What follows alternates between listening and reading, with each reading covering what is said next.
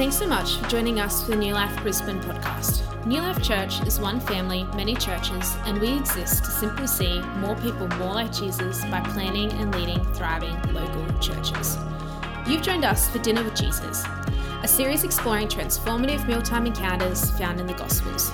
Together, we will discover the depths of these moments, revealing Jesus' mission of redemption through love and grace. We pray this message is a blessing. Today's reading comes from John chapter 21, verses 1 to 17.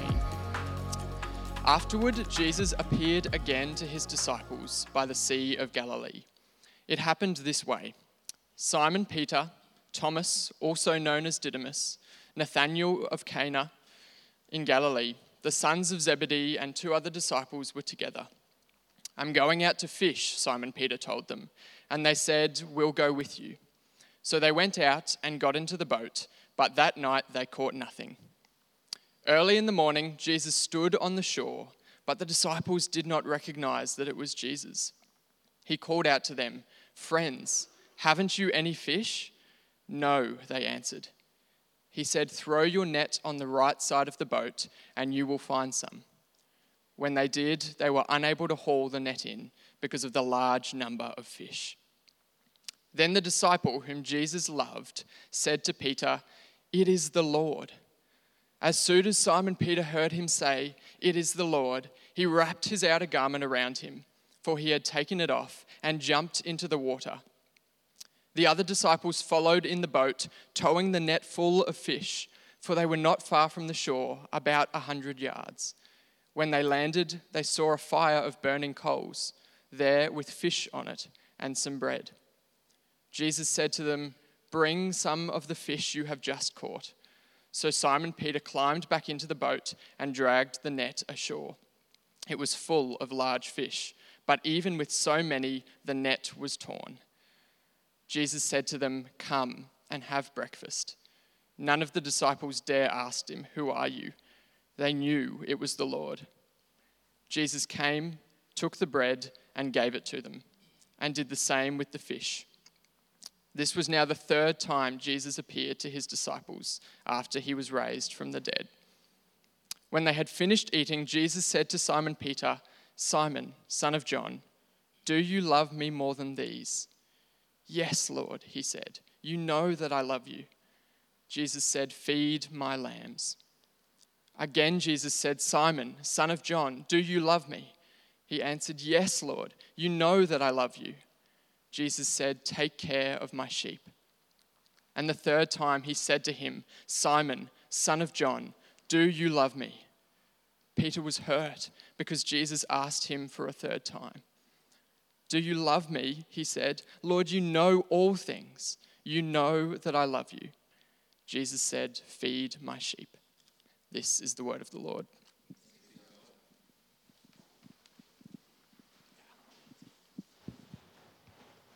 Awesome. Well, it's good to be here. It's nice to be back.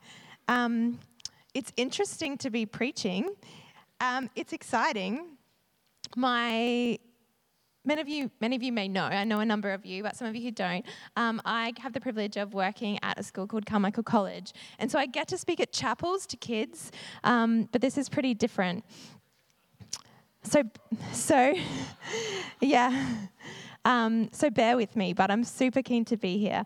Uh, thanks for reading that with me. So, we're in the series, of course, Dinners with Jesus, and I love this series because I just love um, reading the Bible and hearing these stories of how Jesus, as a man, just sat with people at tables and just saw them in their humanity wherever they were um, and met with them over food. And it's just beautiful. Um, but I want to start with a story, and this is a story that I can't I can't speak about this at school because they have no idea what I'm talking about. Because this story uh, revolves around blockbuster video, um, and they're far too young for that. But who remembers Blockbuster? This is just a picture from Google. I don't remember. Yeah.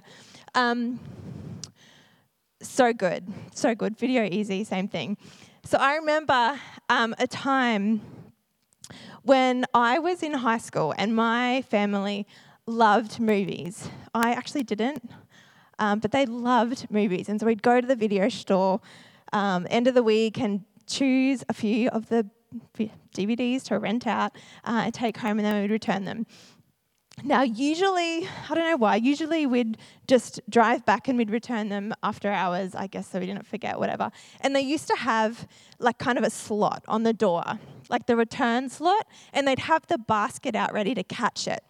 Now, one day, um, we were driving past, and my, and my mum was just like, Kacie, jump out of the car, you have to return the DVDs. Um, and I just lost my bearings. And the reason being is it was daytime. And I walked up to the shop and I just was confused for a moment. What?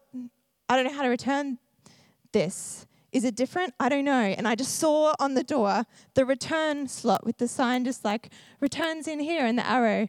And I just got a bit flustered and a bit awkward as I tend to. And I just shoved them in there.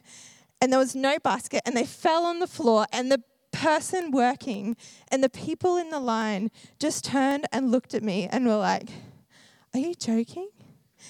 And so I just watched them fall, and then I just ran back to my car, jumped in, and my family were like, "Oh my gosh!" And they just like lost it, and they forever reminded me of that story. Remember when you just like chucked the DVDs in the door and they slammed on the? Oh. Anyway, I tell that story because I just have a tendency when things are different, when something's changed, I didn't expect it, I just get flustered and I don't know what to do. Um, and sometimes I just do these incredibly awkward things. Um, but there's so much humanity in that, I think. And this story, this story, when I slow down and I read this story, I reckon that to a degree, Peter was having a bit of a time like that um, he was a bit flustered, a bit confused, and there was all these things that had happened, and he just forgot what was going on, didn't know what to do in that moment. Um, and so I titled this uh, sermon, Jesus Cooks Breakfast. Um, and now, just for some context in the story, I'm going to focus in on how Jesus interacts with Peter. There's a few other disciples there, but we're mainly going to talk about Peter today. Um, now, this takes place after Jesus had already died. And this is him revealing himself after he had re- resurrected. Um, so there was a few times that he revealed himself, and this is kind of we don't know exactly how many days or anything like that, um, but this is one of the last ones that was noted.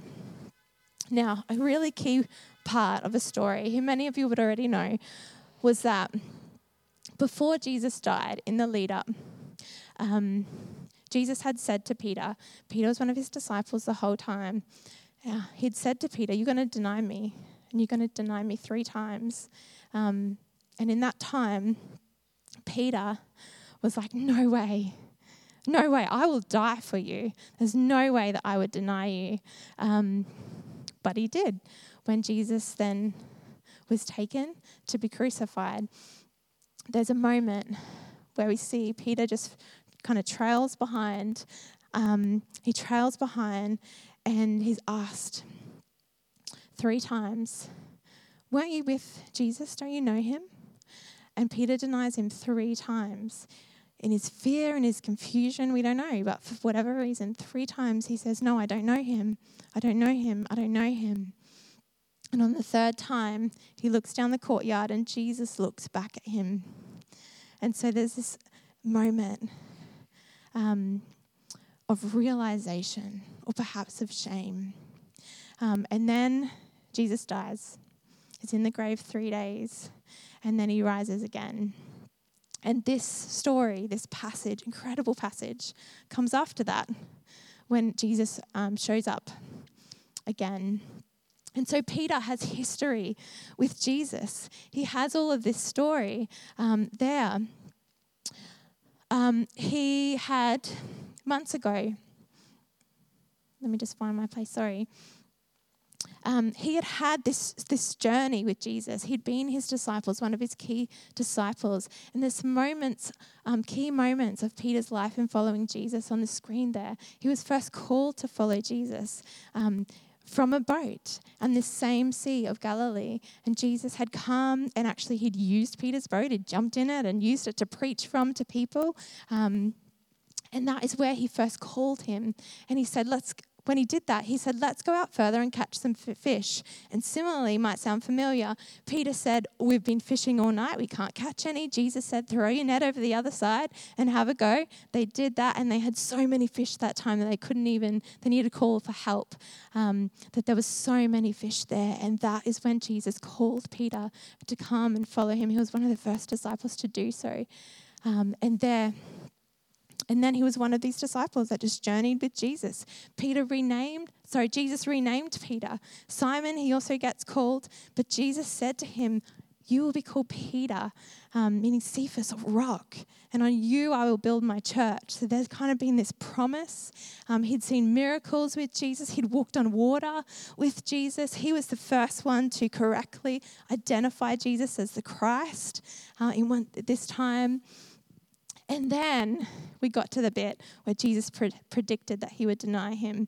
And Peter was so keen that no, he'd protect him with, he'd give up his life for Jesus. Um, and then this is where we're at, where Peter had, he had all of that history all of that history, and yet it had gone so bad um, in his mind. It had gone so bad, and he just didn't understand where things were at now. And if we look back at this history, we see that actually Peter was a real human, he was a real person. And sometimes I can read through the Bible and skim through these stories um, and forget to slow down and be like, this was a real person. He had an inner journey that has taken place over this time of being with Jesus and following Jesus. There was highs and lows. He had really been affected by his life. He was human like you and like I and like I am. There's an, um, a feeling even, so you read this, of just almost this disillusionment. And this word gets used a bit at the moment, I find, but all that it means disillusionment is just to get rid of some illusions and get more clearly aligned with reality. And I think if we, when we listen to the story of Peter, perhaps part of it is this is where he was at, where he thought he would die, with die for Jesus. He was met face to face with this reality that actually, no, he moved in self protection and he denied him. Um, and he came face to face with this reality of how human and how real and broken and in need he really was. Now, Jesus had already appeared since he'd resurrected once before. And when he did that, or once before that, Peter was probably at the dinner, when he did that, he'd actually told them to go. Go tell the good news. Receive the Holy Spirit and go. But here they are, going fishing. Something familiar. Um, and so, if we go to the next one, I'll just read this part again where Peter says, I'm going out to fish. And they said, We'll go with you. Peter led the way to go and fish. But early in the morning, Jesus stood on the shore, but the disciples did not realize that it was Jesus. And so I think, it's, again, if I think about this as a human and myself, how I respond when I'm confused and disillusioned and don't know what to do, we don't know if, if Peter um, was it rebellious? Had he given up on himself? We don't know. But in his confusion, he had just gone to something familiar. He'd gone fishing and didn't know what to do. But Jesus here showed up and he moved towards Peter in that very place. He was there even though they didn't yet know it. He was on the beach and they didn't recognize it. Um, in all of his confusion, he was already there. And so, my first point is this that we have an embodied Savior, and He comes to meet our embodied pain. And so, um, here's Jesus. He stepped in, he invaded exactly where Peter was at, both in a real response and in, and in his heart.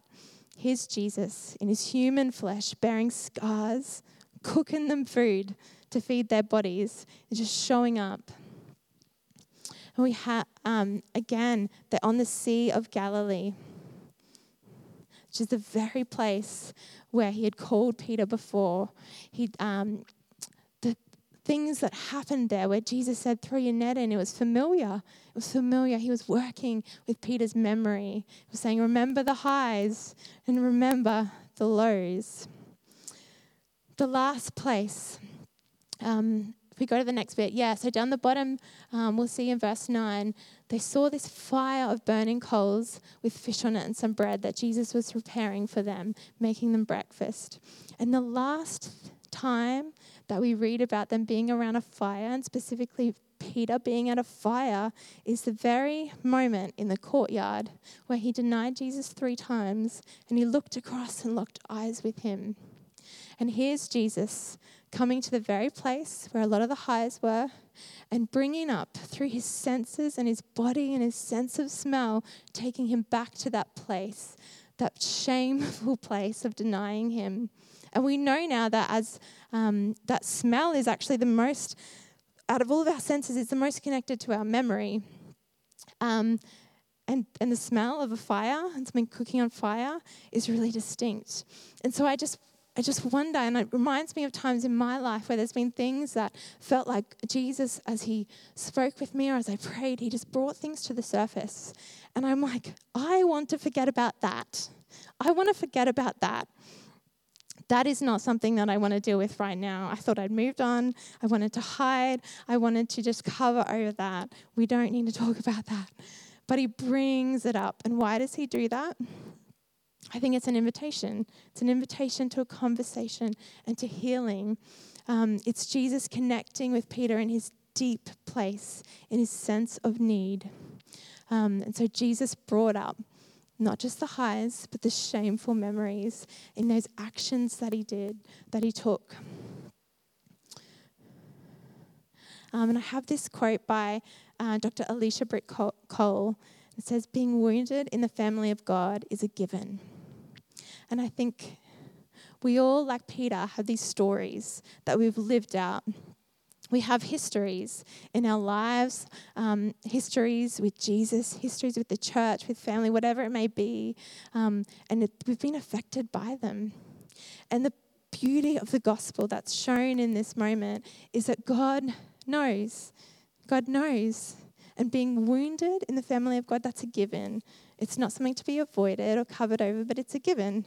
So you come wounded, and Jesus moves towards you. Um, I remember in my life, um, some sometimes specifically, I, I um, this morning was sharing about a memory that I had of probably about 10 years ago. Um, it was before we were married. I was still living at home. Um, and God woke me up in the morning now, I say that, that's not an experience that happens often for me. There's probably been a handful of time where I can really confidently say, yeah, God stepped in and said something super clearly. Um, but this was one of those times. He woke me up in the. I'm not a morning person either. He woke me up early in the morning before my family, and he said, "Go for a walk." And I went for a walk, and I didn't get too far. A couple of streets behind my house, and it started to rain. Just came out of nowhere, it started to rain. And I remember in my um, spirit, just like, why did you do this to me? Like, you called me out, and now you're like, it's raining on me. Okay. Um, and then he said, No, look. And there was a pathway, and there was just one tree as I went to go under that tree, it was a small tree, but there was just enough shelter for me to sit there and sit under that tree um, while it rained. And it didn't last too long, but I remember as I sat down, the Lord just saying t- to my heart, Kacie, rain is going to come. It's going to come, but I'm enough for you, and I will meet you there in that. Um, and it was so touched me um, and it just settled in my spirit that I just knew this promise of the Lord that He was going to be with me, whatever happened. Um, and the next few years, the rain came. There was stuff. There was stuff. And we all have stuff and we all have stories. Um, and sometimes the Lord brings those up, but He's there with us in it. And He shows up there with. Um, she shows up for us in all of our deepest places and in our moments of shame um, he is there. So we see then that the shame for Peter is removed and his call is restored. Um, I I've had the privilege of doing a, like a few subjects, not much intro subjects um, at uni in psychology, and I was in, like in social psychology, and I was introduced to this term of the ought self. Um, and a number of you probably heard of it, but basically, it just kind of um, it's just the idea of how we we have an actual self about how we actually live, but our ought self is kind of this concept of how we ought to live uh, according to our past, according to what we know. This is how we really think that we should be. And I think for Peter, as we already looked at his story, gosh, there must have been, as I, as I feel an ought self for him, you ought to have known better than this, Peter. You should have known what to do. You had been with Jesus, He'd given you instructions. You should have known what to do. And I just reckon he probably felt that too. um, that, he sh- that especially as we think about how Jesus had named him Peter, rock, unshakable. On you I will start, I will um, build my church. And yet here he was, disillusioned and confused and gone fishing. But Jesus meets him there. And the miracle of the fish, I think, was not just to remind him that they'd been highs together. Remember all that I've done for you? But to remind him that, hey, Peter, it's always only ever been through me when I called you, Peter, it wasn't because of your ability. I bought the, the first time I, I met you, I brought the fish, I brought the results. I did that. It was through me. And still now, despite all of the journey, I do the same. It's only ever been through me. It's only ever, always been through Jesus. Jesus had just died. He had just died. He had just resurrected and he died to pay the, the price for Peter's sin, for our sin, for Peter's shame, for our shame. And here he is displaying it and living it out in his relationship with Peter. But Peter had to be willing. He had to be willing to meet Jesus and have that hard conversation. Um, and we saw that in him when he recognized it was Jesus, he jumped in and he went to meet him. Um, and we don't really know. Was he super keen? Was he excited to see Jesus? Or was he actually just like, I've got to get there before the others? We need to have a conversation. Um, I've got to get there. I've got to sort it out. But either way, he showed up as God brought this stuff to the service, surface for him. Oh.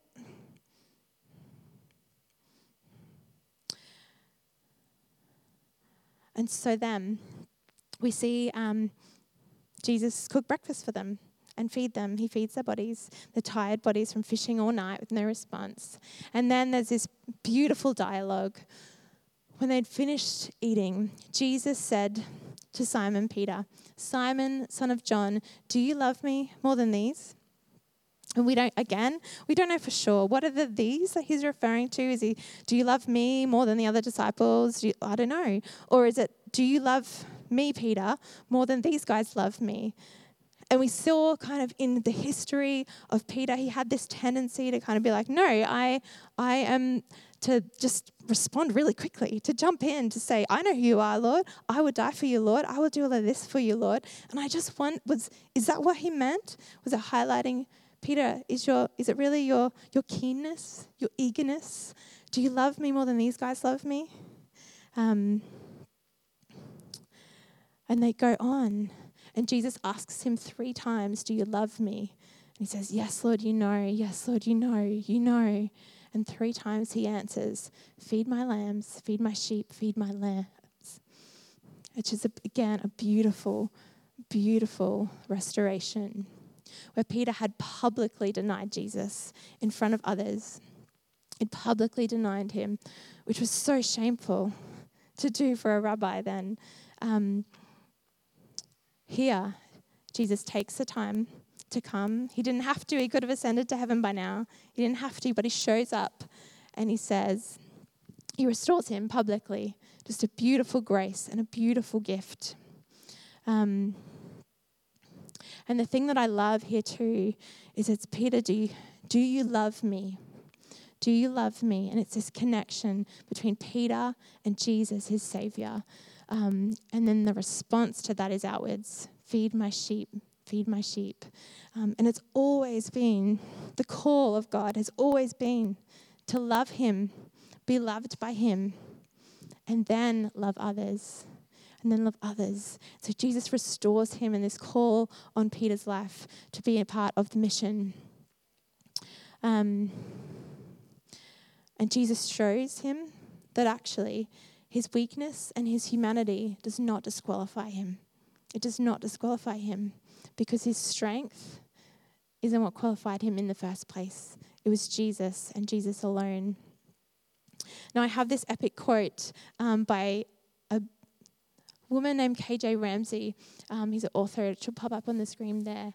And it's this Shame wants us to live divided, dishonest, disembodied lives, to treat our bodies and our stories like failures to conceal, to let our lips say we believe God is good while our hearts stay discouraged in the dark.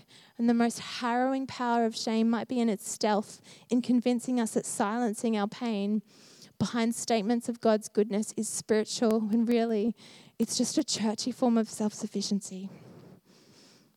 That really hit me as I prepared for this, and I think that's true of my story. Um, I shared a little bit about uh, my story before, but I just wanted to share one more moment that I had. Um, with the Lord. My history with Jesus is long. I've known him since a child. My one of my grandparents was a pastor. My dad was an elder for a number of years. We were part of a church plant. We did all the things. Um, I've been in church for a long time. I had a lot of history with the Lord. But I remember a time, um, and I had at this point in time, I had been through a number of trials that had really affected me.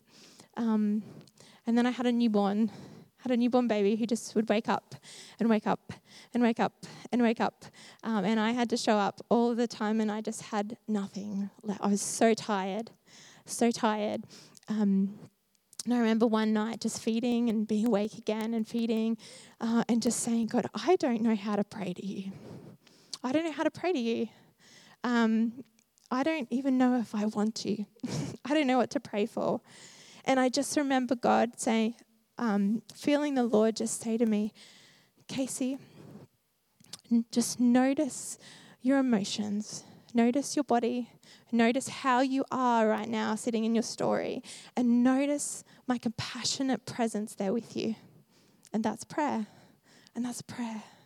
Just me with you, right where you are in all of your humanity, in your story, and your brokenness. Um, and that has changed my prayer life.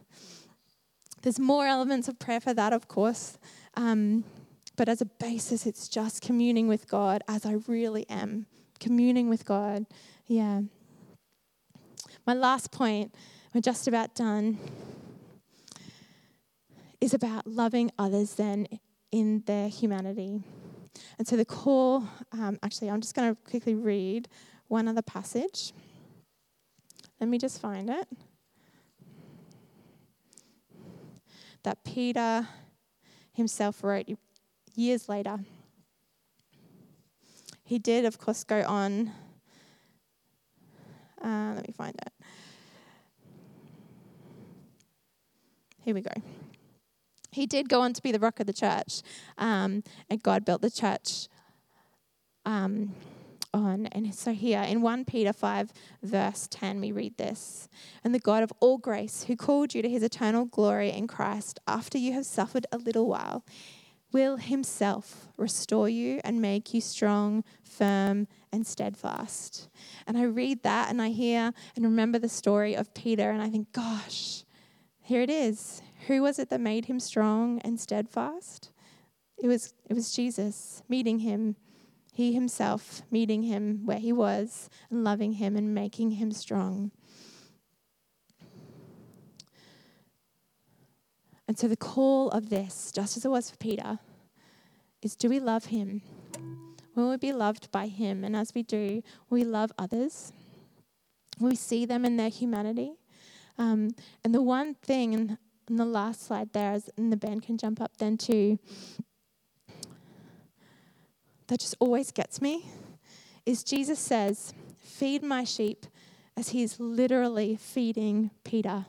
He's prepared this meal for him and he's literally feeding him, putting food in front of um, this weary, confused man and saying, Hey, I'm feeding you. Now go feed my sheep. Now go feed my sheep. Now go feed my sheep. And that's the promise to all of us as we go and live on our journeys is that we would be fully sustained by God Himself, that He would feed our souls, um, that He would be fulfill our every need, so that in the overflow we can love others freely and walk in that. Um, yeah. And so I'm going to end it there, and I'll just invite you to bow your head, close your eyes, and I would love to pray for you guys.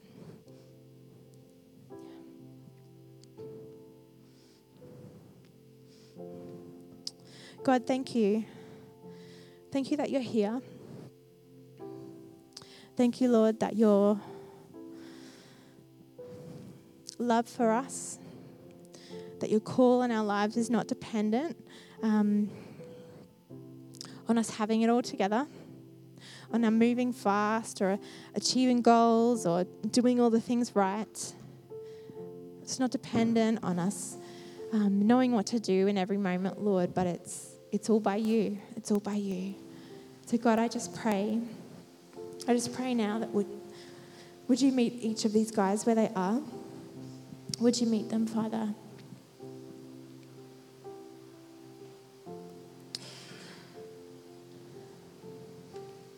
And I just feel that there's, for a number of us, there has been a gap in our life between that idea of ought self, who we ought to be, what we ought to have done by now, achieved by now, and how our life actually is, or how we actually are.